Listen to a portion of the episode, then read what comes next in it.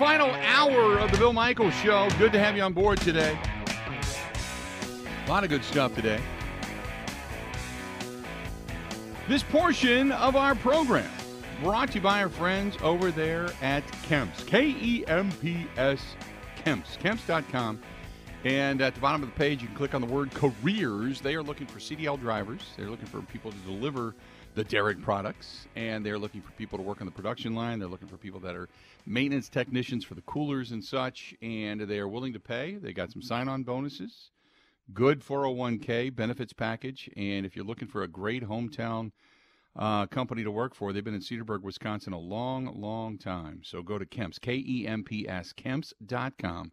That is Kemps.com. Click on the word careers at the bottom of the page, and they're interviewing now. So if you are, uh, if you're looking for a job, there's a lot of people looking for a lot of people. I'll tell you that right now. But if you're looking for a job and you're looking for a career and you're looking for a good company, stable company, K E M P S, Kemps.com. That is Kemps.com. All right, uh, we've had two monkey wrenches thrown into this thing. First of all, going back to the Bally's issue, my buddy Justin texted me and he said uh, this reminds him of going back to the old dial up days. And uh, during the broadcast, because it's so rinky dink now, he's waiting for the tone Grant, you've got mail. Remember that? Mm. Or the the buzzing, screaming noise when you would hear when you would first connect to the dial-up Oh. internet. Oh, God, yeah. Hear that noise in between Levering and Dillard's voice. Yep, yep. so you've got that. And then my buddy Jim uh, up in Grafton just texted me and said, You really want to throw into the mess popcorn. Now you've got to, what makes popcorn? Popcorn actually comes from sweet corn. That I do know. That I do know. My dad used to used to do that stuff all the time. So he, I don't know what he did specifically, but my dad did it. Sweet corn, sweet corn seeds, the popcorn seeds, that's they're the same thing. They turn into, as they say, a delicious treat. so Is that what they say? that's what they say. I like popcorn. If if you read via the, uh, I was trying to catch up on my my cornology during the break, and uh, you know what the the differences and all that kind of stuff for what we've been reading. But uh, it says when you get into the specialty corn, popcorn contains a small amount of water, and when the kernel heats up in the microwave or the air popper, it turns into a delightful treat, a delicious snack. Americans consume 16 billion quarts of popped popcorn annually. That's 51 quarts per every man, woman, and child. Just I'd throw it out there. there. There's more corn cornology right here on the program. Why we're not sitting there with the uh, with with our friend Pam, who is the uh, farm du jour. She is just uh, you know the farmer's farmer's friend. Why we're not talking to Pam about this, I have no idea. Because she's usually right down the hall on the on the farm network, the ag network. But She's probably got more important things to do than explain field corn versus sweet corn to us. That would be there my is guess. nothing more important in this show. She knows that. just say it. That's what I'll tell her. I'm sure that'll go Yes. over well. Yes. Yes, and she will give me a big earful of kiss my ass when we see her up at uh, her house in Green Bay uh, for a Packers game. So, no doubt.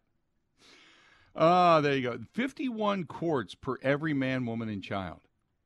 Because I don't eat that much popcorn, I'll tell you that right now. So, my question is who's eating all this popcorn? Is that because they're talking about it being, you know, toasted up in the skinny pop bags and the cheese popcorn bags and such? I, I do admit I do eat that. Maybe it's just not me making it myself, but I've actually got a popcorn machine in my home. One of the, the type of machines you'd actually have in, in a bar or restaurant. I did buy one years ago. Downstairs at the wagon wheel? I, it is. It is a delicious treat on a night when it's kind of cool and crisp, and you're going to watch Thursday night football or a Monday night game, and you're going to have a beverage and a cigar and psh, fire that stuff up. And then my buddy Jerry from down at Stenny's got me the Stenny's cheese salt, this Ooh. special salt that they have, and they sprinkle this stuff on it, and it's it's it is salty. I'll admit that because that's what the name of it is, but. It uh, it's oh my god, it's so good. My favorite popcorn is the stale six, seven hour old popcorn in the machine in the back of the dive bar. I don't know why. Uh-huh. That's my favorite kind. it can't be too good. It can't be too fresh. Otherwise, it loses its appeal for me. I don't know what it Okay. is. I'm getting a sense with you with the uh, anywhere from the uh, the couch pizza to the back of the corner of the dive bar popcorn. Okay, I'm not, not, a high fine maintenance guy. I no, like no, that. no, no, Bill. I'm not You're high maintenance. Much the commoner, man. My tastes are are not expensive. I'm really easy Yeah. to please. I like that. That's that. That's a good quality to have, no doubt. Uh, 877-867-1670, 877-867-1670. Dave says, ever go to the movies and watch the guy eat that giant bucket of popcorn plus the free refill? Whew, that's who's eating all the popcorn. it's Good God. Um, yeah, that, uh, I've seen it, but that probably also cost him $74. So if you get the free refill, I'd take the free refill all day long, even if I have to put it in my pants and take it home with me. I'm, I'm doing it. Kristen took the kids to uh, see a movie. I think they went to see the new Avengers film. And a couple of big tubs of popcorn, the large sodas. I think they had one candy bar. I can't remember what else. There was one other thing. It was like 60 bucks. Oh yeah. Yeah. And even her son said, "Oh, we we got to eat before we come here. This is ridiculous." Just because they've started cutting grass to earn money now, so they know how much money is. So now they get it. So it's not just a piece of paper you pull out of your wallet. Yeah. They understand the value of it. Teaching them the So when- value of the hard-earned dollar. I love that. Right. So now they they're like, "Well, that's that's a lot of money. I'd have to cut 3 yards for that." That's right. so you you understand. You know, you don't just swipe your fake chime credit card in the crack of my ass and out pops money like an ATM. Doesn't happen that way. There you go. You got to work for it. Uh, 877-867-1670. Mark says, uh, hey, guys, uh, the Brewers right now up three to nothing. Corbin Burnes pitching yet another gem. Is he back? Here we go. Another question of is he back? Is he back to Cy Young award winning form? No. Is he back to pitching extremely well? Yes. He's not going to win a Cy Young, but yeah, Corbin Burnes is, is pitching really well. He's got another what? He, I think last I looked, it's bottom of the sixth. I say, I think, and uh, he hasn't given up a run. Another scoreless outing that he's thrown up so far. I mean, knock on wood that it you know continues. But what I'd love to see is, I, and I I, I got to flip it back over, but um, it, it was in the sixth. Yeah, it's bottom of the sixth with two outs right now. I'd love to see. Do you? Th- okay, let's take a bet here. Does Craig Counsell allow him to come out and pitch the seventh? Because he's pitched very, uh, he's thrown very few pitches. Oh yeah, I think it says he's at 75, 76, grounder to first, the inning's over. Oh yeah. He'll throw the seventh. Why why not? They He's they thrown it- used what, four relievers last night? Yeah. Four or five relievers last night? Yeah. In the way he's making kind of quick work of all of this. Now, they just ended the sixth inning. Will he come out and pitch the seventh? And if he goes again quickly, one, two, three, does Corbin Burnes pitch the eighth? Oh, then now we're on Corbin Burnes watch. There we go. We got that. We got all kinds of stuff coming up. We got uh, what do we miss? And then Mike Clemens, bottom of the hour, to round out the rest of the program, talking to Packers football. Hell yes, it's a banner day at sea, sir. With this final hour has turned into be more than uh, we ever thought it would be, and you got cornology along the way. You- This just doesn't, you know, this doesn't happen every day. Just telling you right now, it doesn't happen every day. Uh, this is our buddy Jimmy over in the email inbox. Jimmy says, uh, "Hey Bill, you watching any of the World Cup?" Uh, the answer would be not really. I woke up this morning and I started watching the Open Championship. That I did, but I did not watch any World Cup. I have not watched any yet. I know my buddy Dan um, over at uh, Social House. Dan's a, a, a soccer dude, so yes, uh, he has paid attention to it, and he will pay attention to it for me. But uh, no, I have not watched uh, much of soccer. I know what is it, Lan- um, uh, Christo Lam- Lamprecht. Um, he's tied with Tommy Fleetwood and La- uh, is it Lamprecht or Lamprecht? I, I can't remember how to pronounce his name. Anyway, bottom line, he's an amateur and he's winning. He's winning. Two over right now is kind of like what the average is. He's five under. The amateur is five under. Had the round of his life today, round of 66 with Tommy Fleetwood. And I think, if I'm not mistaken, there's another one. Uh, Grillo. Uh, Grillo is there as well at 66. I just flipped over. Yeah, Grillo is at 66. Uh, you've got uh, Brian Harman, and you're going, who? Brian Harman, the American, tied for fourth with Stewart Cink, but everybody else, um, Jordan Spieth is at two under, three shots off the pace. Siwoo Kim, a name you might recognize. Keegan Bradley is at two under.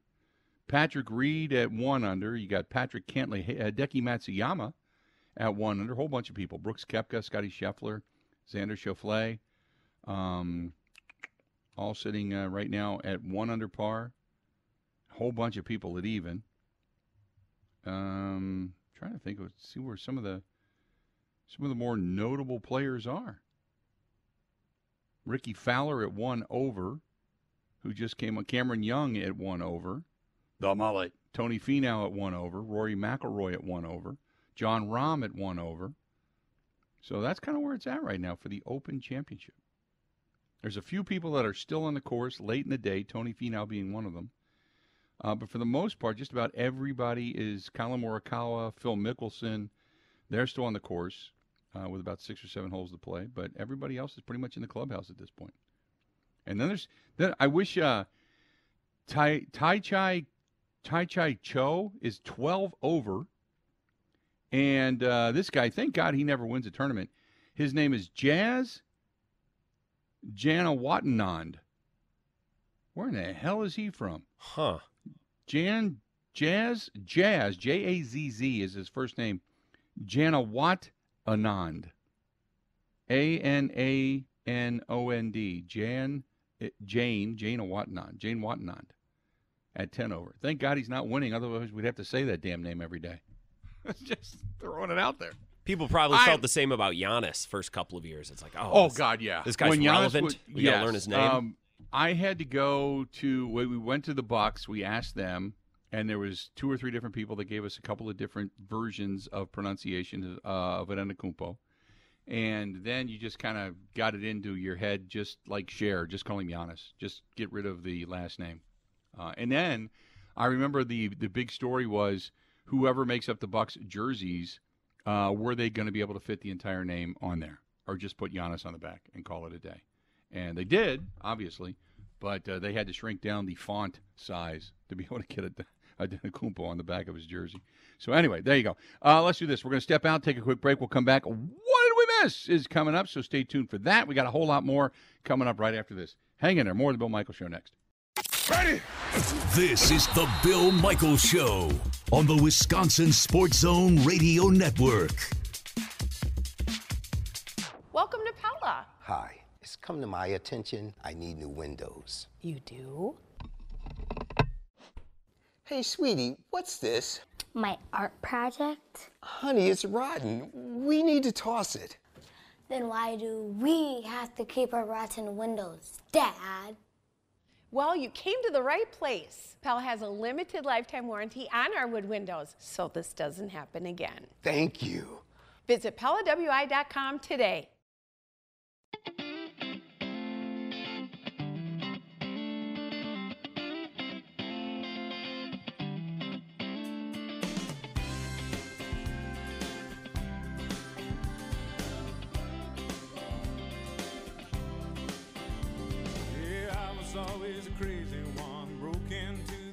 Good to have you back.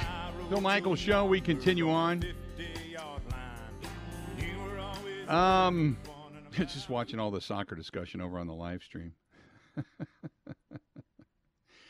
uh, Rich says, "Does Mike live at the Bay Motel during training camp?" Um, I think he manages it. I think he's also the custodian, uh, if I'm not mistaken, and he's the cook at the Bay Family Restaurant. So Mike does it all. Well, he's got to stay incredible. busy when he's not covering Yeah. the Packers. He's not busy Right. enough. Second Right, job. Keeps his keeps his figure. so yeah, that's how he you know gets his steps in on a daily basis. You know when you wear those Fitbits. So. All right, it's time. Let's uh, let's ask the question so far today. What do we miss? Well, I have three things written down. The first thing, and I just saw this about 20 minutes ago, I think it just became public knowledge. Vikings rookie wide receiver Jordan Addison stopped for driving his Lamborghini 140 miles per hour in a 55 per Minnesota State Patrol's statement. More to follow. Yeah, that's their first that's- round rookie. That's not good. Um, I will say this: Who was the uh, speaking of driving fast? Who was the Wisconsin Badger? Was a linebacker? Just got pulled over for doing hundred and seven or something like that. Shoot. Uh, I don't know off the top of my head. Tip of my tongue. Yeah. But uh, you know, a, a, if you're going to buy a Lamborghini, and I'm going to say this, and I know every, and my son is in law enforcement, so I I, I know it's going to cause his skin to to crawl. But if you're going to buy a Lamborghini, at some point on an empty road, you want to light it up. I get it. The problem is you can't do it one and get caught, and the second thing is you can't do it if you're a high profile person. Then again, if you got a Lamborghini, chances are you're a high profile person to begin with. But take it somewhere that you can run that thing. But yeah, the 147 miles. Like if I had a Lamborghini, I would call my buddy John up at Road America. I'd say, "Hey, I'm going to come on up. Can I drive the track? Can I do that?" Have you ever seen that, by the way, Grant? I've When they do never been to cars? never been to Road America.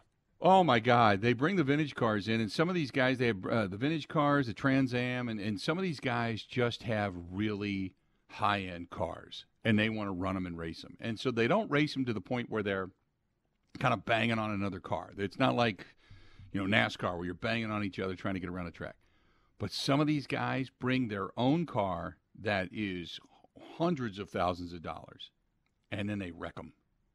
Oh, and you see some of these fiberglass and composite cars, their their shells and chassis are just blown up. Oh my God, I can't imagine that.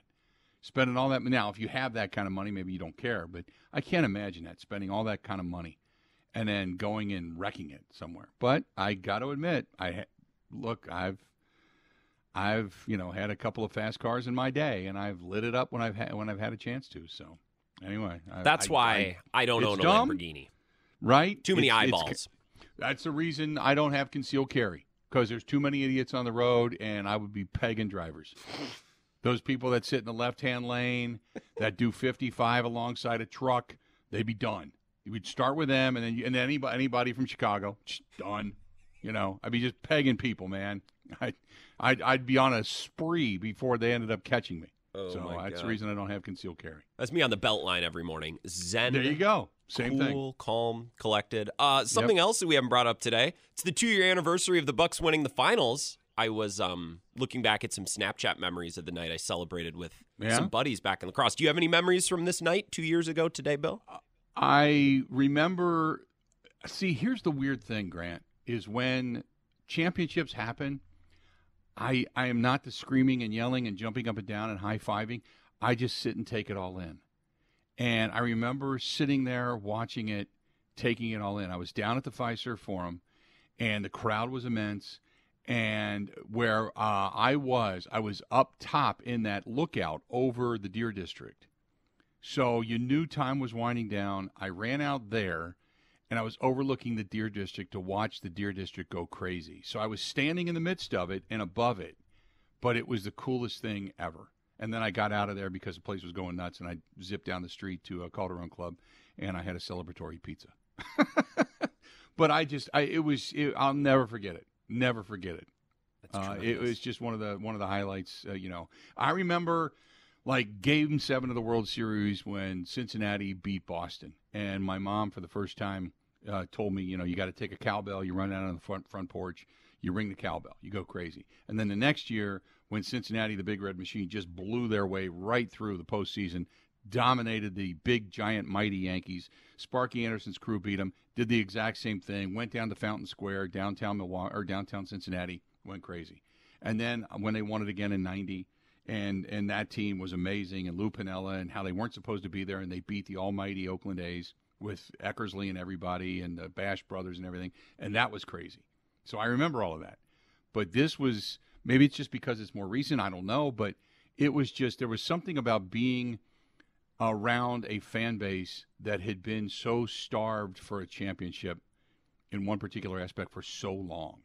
And just to see people like openly crying and hugging and it wasn't like people were setting the, the nobody was setting the town on fire and pushing dumpsters down the street. Uh, it was just it was just great jubilation and that that's what I appreciated about the night. Well, it was cool to see Giannis. I I know I'm a Bucks fan, Yeah. so I'm going to think that Giannis's story is maybe cooler and and more special than some, but that's about as good of a sports story as you can write. Yeah. Right. His upbringing, the way he he came here and then had to fail a couple of times in the playoffs and people started to doubt him, and then to have that moment and to hit all those free throws in Game Six in a closeout game and score 50, it's like that's Yep. that's about as as good as sports get. And Bill, like I've seen the Packers win a title, and I've seen the Brewers go on these deep runs. I I can say genuinely that what Giannis did was inspiring. And sports aren't mm-hmm. always inspiring. They're they're entertaining, right? Yeah. We get a kick out of them, but to actually be inspired, that only ever happens once in a blue moon. That's what I remember about Right. what Giannis did in Game Six. Mm-hmm. No, I, I'm I'm right there with you. It was fan. It was a hell of a night, no doubt. Uh, else we lastly. I guess Madden ratings are out. Jaire Alexander's a 95. That makes him the second highest rated corner in the NFL. I see a lot of Packers fan discourse about that. Are you a guy that's big into Madden ratings? Don't give a damn. Me Don't neither. I mean I know people get bent on this stuff, and more so, I'm more worried about the cover of Madden, for the fact that uh, you know every time somebody gets on it, they you know tend to go down in flames. But oh, by the way, here comes Corbin Burnes. I was just gonna say he's back. He's coming back out. Brewers up four to nothing, and here he comes back out in the seventh. Corbin Burnes pitching in the seventh inning, throwing a shutout right now against the Philadelphia Phillies. So good stuff there.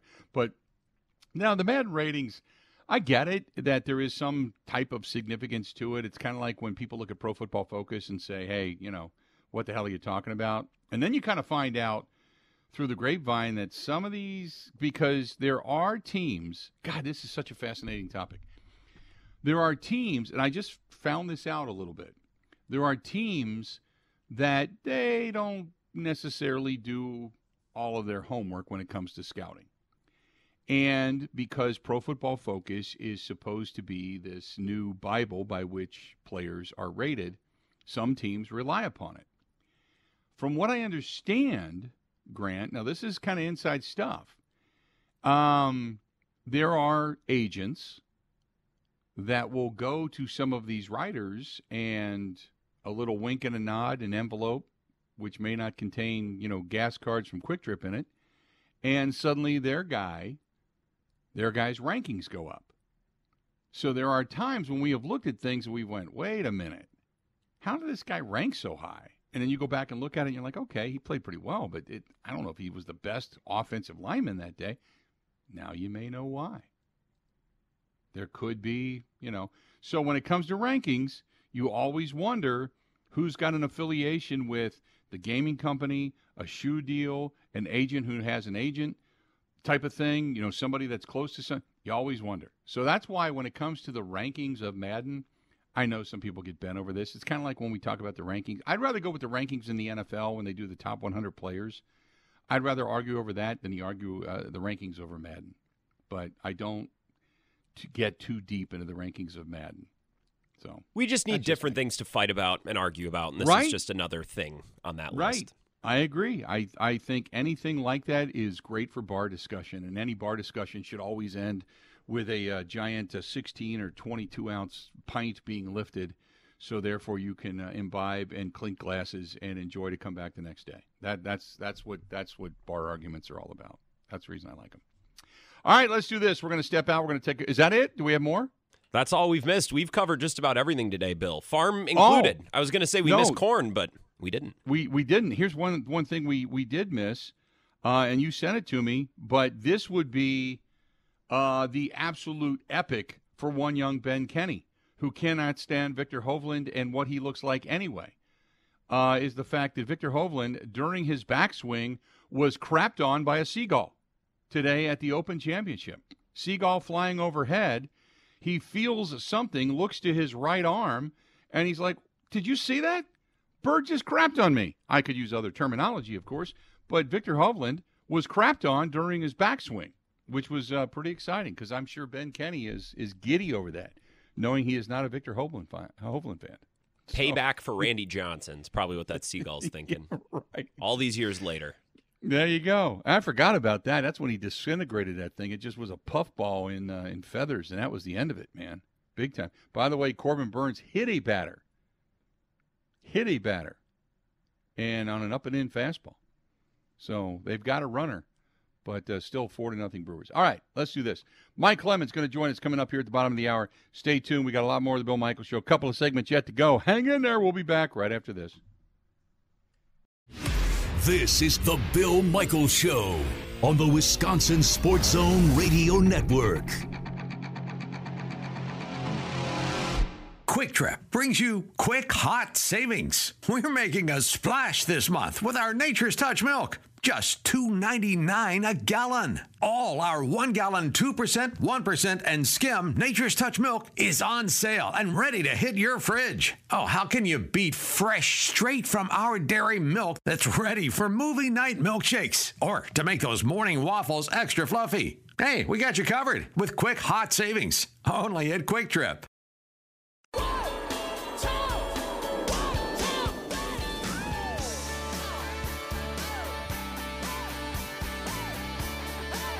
Good to have you back. Corbin Burnes throwing an absolute gem in Philadelphia right now. Two hit shutout, only allowing uh, one walk on the day. He is through seven and thrown 89 pitches. Does he come back, Grant, for the eighth inning? Oh, for the man. ninth, Oh, for the uh, man. bottom of the eighth. If he feels good, why not? Again, you used Peguero, Payamps, and Williams last night. If you could get, you know, they're already going to give one of those guys the day off today because they only Right. have two more innings. But if he feels okay, you might as well. I would I would bring him back. They're up four to nothing right now. I would bring him back. Just just saying. We'll keep an eye on that. In the meantime, our buddy Mike Clemens, brought to you by the Bay Motel in Green Bay. They are back with us for another season. So is Mike. Quiet, cozy, comfortable, just a mile from Lambeau Field. Perfect for a family stay, maybe even on family night. And the Bay Family Restaurant featuring that home style cooking seven days a week. That's the Bay Motel right there on South Military Avenue in Green Bay, 1301 to be exact. Call them today for reservations 920 494 3441. 920 494 3441. Or just simply go to baymotelgreenbay.com. That is baymotelgreenbay.com. And uh, he is fresh out of the back room. He was uh, stocking shelves, he was cooking there at the Bay Family Restaurant. And uh, kind of the other job until uh, the Green Bay Packers get going again. That's our buddy Mike Clemens. Michael, how you doing? I didn't realize you had access to the security cameras on your phone. so, hey, All right, someday I'll I go with a that. topic for the show. Who's the Yes. best coach or manager in Wisconsin right now of the major sports? We don't know about Luke Fickell yet with the Badgers. We don't know about Adrian Griffin, uh, but Budenholzer. There's some things that why he got fired, no question. But maybe a topic for another day. But I think Craig Counsell is doing a hell of a job as a manager right now, don't Mhm. you? Yeah, absolutely. I think he's done for quite a while now. He's probably gotten more out of less than a lot of other teams in Major League Baseball. So I firmly believe he's one of the best managers in baseball. So the question is, is Matt LaFleur going to be able to do that? Are we really going to find out how good of a head coach he is now that 12 is gone and about a half dozen veterans that all seem to be putting on New York Jets jerseys today uh, and Mhm. starting their training camp? That that'll be the biggest thing. Um, so what's on your mind as we get into camp? We're going to have the shareholders meeting on Monday, and then camp starts after that.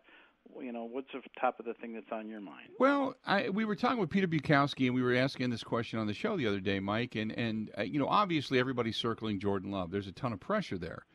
But if you're a Packers fan and you're going into this camp and you say, okay, I have an interest in, w- w- when it comes to you going into camp, what is your interest in? You know, I try and keep an open mind about this, and I actually made a little bit of a list here today because anybody could do this if they had the opportunity, the incredible opportunity I have to stand there and look at every minute of practice. And it's a fun little game that I play, but um, I'm going to go through this quick list. In 2006, um, I'm looking at the back end and I'm looking at some of the corners because they needed help at corner.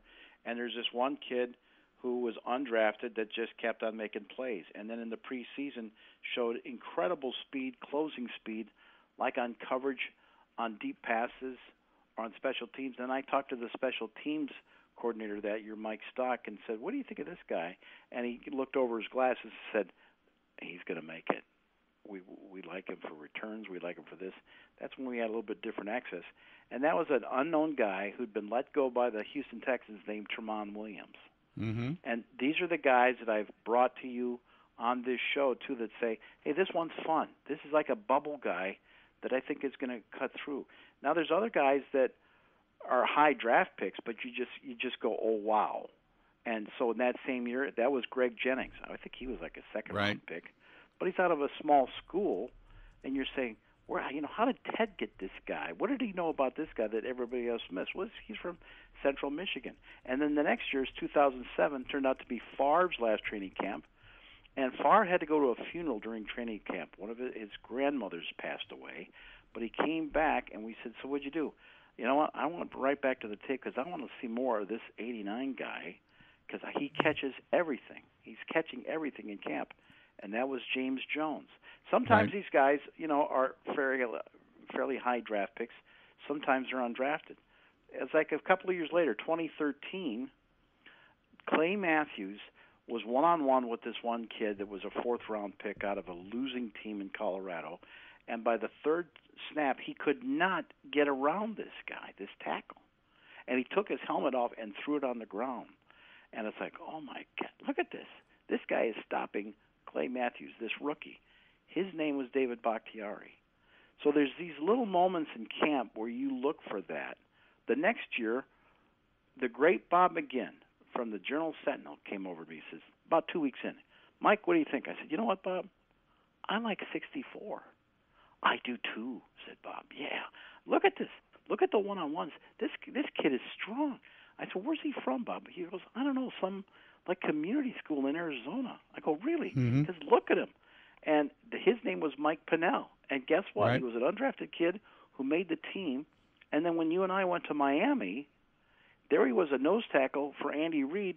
He blocks two passes from the 49ers and and gets a quarterback sack and helps Andy Reid win his first Super Bowl with Patrick Mahomes down there. So it just goes on like that year after year. Here's a here's a couple more.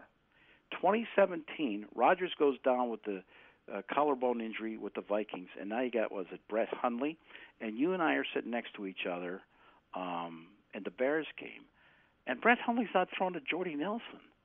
He's throwing to somebody else, and I leaned over to him. I said, "Guess what? I heard Brett Hundley say he was working out with this receiver on Saturdays. Like they've got a chemistry." And he throws two key patches to this receiver to beat the Bears. It's one of the few wins Brett Hundley had, and that was 17. That was Davante Adams, and it was almost like McCarthy was going to say, "Okay, now that Rodgers is out, I want you guys to throw more to this Davante Adams guy," and that's how they they moved on from Jordy to Davante. It's these little things like that that happen. The last really good one was. You know, I, I I told you last week at camp uh, in 2020, I think it was. I said, you know, there's this Malik Taylor guy uh, in the wide receivers, and he's he's a wide receiver. They got him on jet sweeps, and and he's returning kicks. And and you went down the the depth chart, and you said on the air, well, who's he going to knock out of those top receivers? Jake Kumerow, and I go, maybe. and like September 5th, they cut Right. Kumerow. Rodgers gets really pissed, and son of a gun. So if you watch these reps, yeah, you know these stories develop. Last summer it was Zach Tom, like the first week of camp, because I couldn't believe how good that offensive lineman's footwork was. And son, and now he was a draft pick, but hell, I mean he, you know, he's he's challenging some starters for their jobs this year. So that's the kind of stuff I'm looking for this year. So when you head into camp, we always look at the back end to see who may fill out this roster, uh, Mike. But you know, some of the more intriguing questions I think to me is the right tackle position, where that's going to end up. I think because you want the solidification of the offensive line to protect Jordan Love. Obviously, the rotation of wide receivers. I think uh, the play of Lucas Van Ness in replacement of Rashan Gary in the meantime between him and Enagbare, who is going to kind of fill the bill over there. I mean, there's some of these position battles that, you know, we talk about every year, but you look at some of these position battles and you're like, some of these could end up being very, vital. And I, is it going to be Zach Tom or Yosh Nijman at the right tackle position? Right. Um, because the thing about Zach is his feet are great. He's a smart kid, and he picks everything up, and he seems to be kind of versatile, like Elton J- uh, Jenkins. But he's a little bit smaller. He isn't quite the you know the the tackle size, and so that's a question mark for me. And I don't really have a real feel for what they're doing coming out of OTAs and mini camps. When you talk about Lucas Van Ness, if they're going to throw in Quay Walker right away, every snap they can at inside linebacker, then they're going to do the same thing with Lucas Van Ness out of Iowa. They're going to get him in there early as an edge rusher or part of the games. Um, Luke Musgrave was their second round pick out of Oregon State. Really smart kid, and you know, as you've said, with Marcedes Lewis gone, with uh, Tonyan now at the Bears, they're going to be to way to get him in there behind Josiah Deguara, you know, and Ty Davis, who I've never really been a fan of. Um, then you know, there's other these other guys. Tucker Kraft, big kid at tight end out of South Dakota State. He'll see some time. Don't have much information on Colby Wooden, the defensive lineman right. out of Auburn. Sean Clifford. Hey, Sean Clifford, the quarterback out of Penn State, he had some pretty good flashes this spring. Uh, Dontayvion Wicks, uh, wide receiver out of Virginia. Not much information. Or Karl Brooks, a defensive lineman out of Bowling Green. I'm going through the draft picks here. The the uh, the place kicker who's going to replace Mason Crosby, Anders Carlson. Well, Mhm. you know, uh, you've got Rich Bisaccia telling all kinds of stories about. I've been watching this kid since he was 14. You know, I work with. There's one kid. There's one, and you know, and then there's that uh, seventh round receiver Grant Dubose. Uh, looked Yeah. great on tape, but he didn't practice at all. He had some mysterious, I don't know, knee or calf or leg injury or something like that.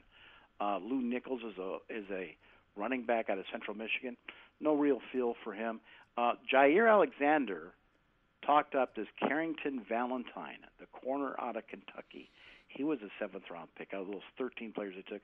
That's a guy who who probably flashed. But so for me, starting into next week, you know who I can hardly wait to see again, just kind of like Greg Jennings or James Jones back in the day, is Reed. Is Jayden Reed. Oh Mhm. man, I can hardly wait to see that kid in a preseason game because that's the one so far. Even though he's uh, an obvious, a second round pick out of a big school like Michigan State, that kid was exciting to watch in the spring. So, Mike, uh, take it to the opposite end of the spectrum. The second year guy in Christian Watson, who everybody feels is going to be the field stretcher and has the most speed. So, where is he in this mix? Did he flash? Does he show more than what he showed us last year? Or are we just waiting to see them kind of take the lid off and allow him to go? The problem is, Mr. Love doesn't seem to have clear chemistry with anybody except Romeo Doubs. Which we've seen that with Aaron Rodgers, where he doesn't have chemistry with other guys. We understand that. Yeah. Um, is that concerning? Well, yeah, I guess. Yeah, I would say so, because because you know Christian is is supposed to be the number one guy, and with Right. the speed and the height and everything. So, and I don't know what that is. I don't know if it's the arm. I don't know if it's the timing. Um, but whatever, it just seems like Doubs, eh, you know, is just more of that James Jones kind of guy. Like, man, you could just seem to throw it over the middle anywhere. Or, or Donald Driver. He's just he's going to handle the football like it's a hand grenade, and everyone's lives depends on him catching it in Mhm. midair. You know, and Watson can break away, and and every there's there was a lot of plays in 11 on 11 helmets and shorts this spring where the safeties pretty much knew what the play is going to be so you know Watson might be in triple coverage and and all but we all know that Watson has unbelievable speed and if he can just get the ball in his hands somewhere over the middle he's gone he's gone but I just I didn't see enough of those connections with Watson to say oh this is a this is a work in progress between him and Christian Love, and, and Jordan Love. Mhm. Not not that way with uh, with Doubs. That, that Doubs seemed to be his best, most reliable target. The rest, everything's new, man. The tight ends are new. The other receivers are all new. Yeah, that's I I just I really they drafted Christian Watson because of his speed and what he could do. We saw that opening play last year with Aaron Rodgers where he just it's off of his fingertips and he just dropped the pass which should have been clearly a touchdown and might have changed the momentum. Then But he missed the next I- six weeks with an injury, you know, and, and, Right, and he and then he got the banged knee up. surgery. Yeah, he's coming off the knee surgery going into camp. So he, he's a very smart kid, very hardworking, very competitive, but and very nice, very approachable kid. Um, and he he could be an incredible Green Bay Packer. I mean, just you know, put him on the front of the media guide kind of guy. But so far this spring, there wasn't enough. Oh wow! Oh, this looks unstoppable. It, Yeah. That part you didn't see, and part of that is is Jordan still trying to get in sync with things. Jordan's got a great arm. You'll see athleticism. You'll see quickness. Um, and then I think you know I assume I know Mark Murphy assumes that we're going to see more of the Shanahan, you know, Sean McVay offenses that they hired Matt LaFleur for. But that was a very interesting conversation. When I brought that up, I said, "Hey, Mark Murphy said this," and LaFleur kind of flinched and said, uh, "I don't have. It's not the LaFleur offense or the Shannon. It's Yeah. it's our offense, and it's we talk to our players now. We find out what Jordan wants. We find out the other players are comfortable with, and we craft it that way." Mike, good stuff as always. I look forward to the reports next week, and then I will see you in person uh, next Thursday. As we're up at Lambeau Field getting ready for the uh, the Packers. Uh, you know, uh, not preseason, but training camp practice. So uh, we'll see you then too. Week from today. See you then, pal. Thank you, Bill. All right, buddy. Talk to you soon. There you go. That's our own Mike Clemens chiming in for a couple of minutes. Some interesting stuff there. Uh, we'll give you an update when we come back because the man, the myth, the legend may take the mound yet again. I don't think so, but he's working it, man. He's working it. We'll tell you what we're talking about when we come back. Stay tuned. More of the Bill Michaels Show next. Covering Wisconsin sports like a blanket. This is the Bill Michaels Show on the Wisconsin Sports Zone Radio Network. Welcome to Pella. Hi, it's come to my attention I need new windows. You do? Hey, sweetie, what's this? My art project? Honey, it's rotten. We need to toss it. Then why do we have to keep our rotten windows, Dad? Well, you came to the right place. Pella has a limited lifetime warranty on our wood windows, so this doesn't happen again. Thank you. Visit PellaWI.com today.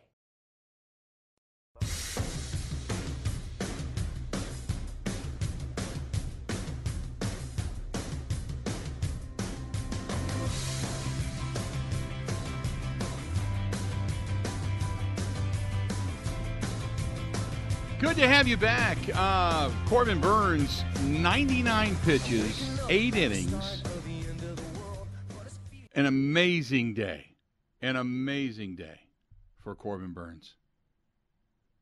What a day. Um, the Brewers, by the way, for those that uh, don't know, they have um, not, and I mentioned this yesterday, they have not lost a series going back to June 21st when they lost two out of three to Arizona. Two out of three to Arizona. And right now they are winning four to nothing over Philadelphia. Corbin Burnes going eight innings, two hits, a walk, and a hit batter. An amazing day for Corbin Burnes. Almost unhittable. The bender he had, he was cranking it up to 92, 93 miles an hour on the consistent and then bringing in a 70 mi- 79 mile an hour breaking ball. I mean, just amazing day. And now the young kid who is throw overthrowing a little bit, Uribe, uh, right now is um, is on the mound to close things out. It's not a save situation, so Devin Williams and company getting the night off. But uh, Uribe, uh, just a couple of games into the bigs, he is uh, he is now taken to the hill for the crew. But man, oh man, oh man, what a day for Corbin Burnes. Whew. And uh, Christian Yelich, by the way, going three for four, a home run, uh, a triple short of the cycle. He's got his batting average up to 287 now with a slugging percentage of 480 and his on base percentage at 376. So uh, Christian Yelich continues to uh, to be incredibly solid. So uh, as long as Uribe can hang on and the Brewers get the win, this will be yet another series win. Again, they have not lost a series since going back to June 21st when they lost two out of three to Arizona. Uh, was the final game against Arizona when they ended up losing. So, uh, but what a what an afternoon! Holy mackerel! Craig So Counsell is going to have uh, stick up as you know what here until this game's over because Uribe's number one challenge has been throwing strikes consistently, Bill. And the one thing you can't do up four runs in the ninth inning is start walking guys. Right. So this is Which a good test did. for Uribe. Yeah, he did, and and sometimes Counsell likes to do this with his younger relievers, test them here and there, Yeah. and put them in situations where they can learn and grow. But uh, until the win is locked down, Counsell's going to be over there just biting his fingernails. I can tell.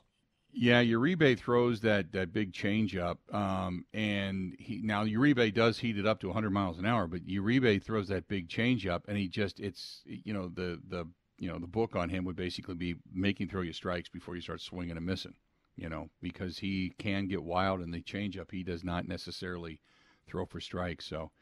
We'll see, but tomorrow we'll discuss. Tomorrow on a Friday edition, uh, obviously, the Brewers going to be returning back home, which is going to be exciting within itself. So the Brewers will be coming back after the uh, the Philadelphia series, and uh, then they'll be getting into it with Atlanta. Big one with Atlanta. Three games back in American Field with Atlanta, and then come the Cincinnati Reds for three more before the Brewers then go back off to Atlanta to face uh, the Braves, and that would then be the trade deadline approaching as they get one game in Washington, and then everything has to be done by then.